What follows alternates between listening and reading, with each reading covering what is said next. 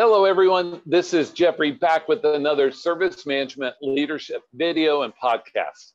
I'm uh, away on vacation for a little bit.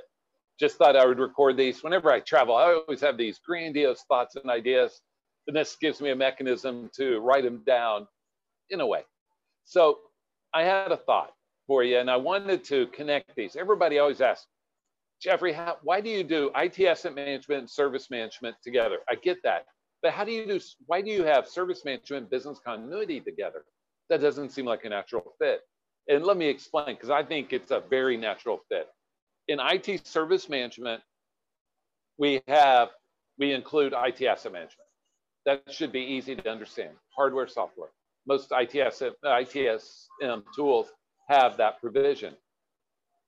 Now let's talk business continuity if we are in the service management world, we are defining services, understanding the infrastructure that supports the application, and so on. And we're looking at it, and then we think, you know, back to ITIL v3, the warranty processes. There was one called service continuity, wasn't there? And so business continuity says, you know, how can we keep our services continuous?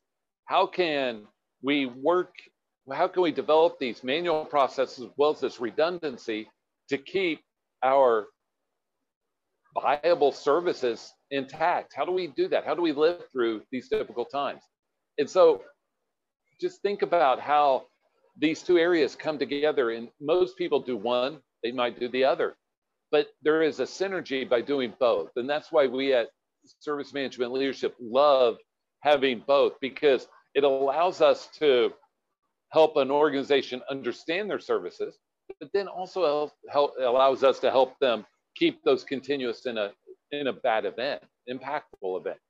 The one thing I'll leave you with, one of our clients, one of my favorite people, I won't mention their name, they entrusted us pre-COVID for their business continuity program.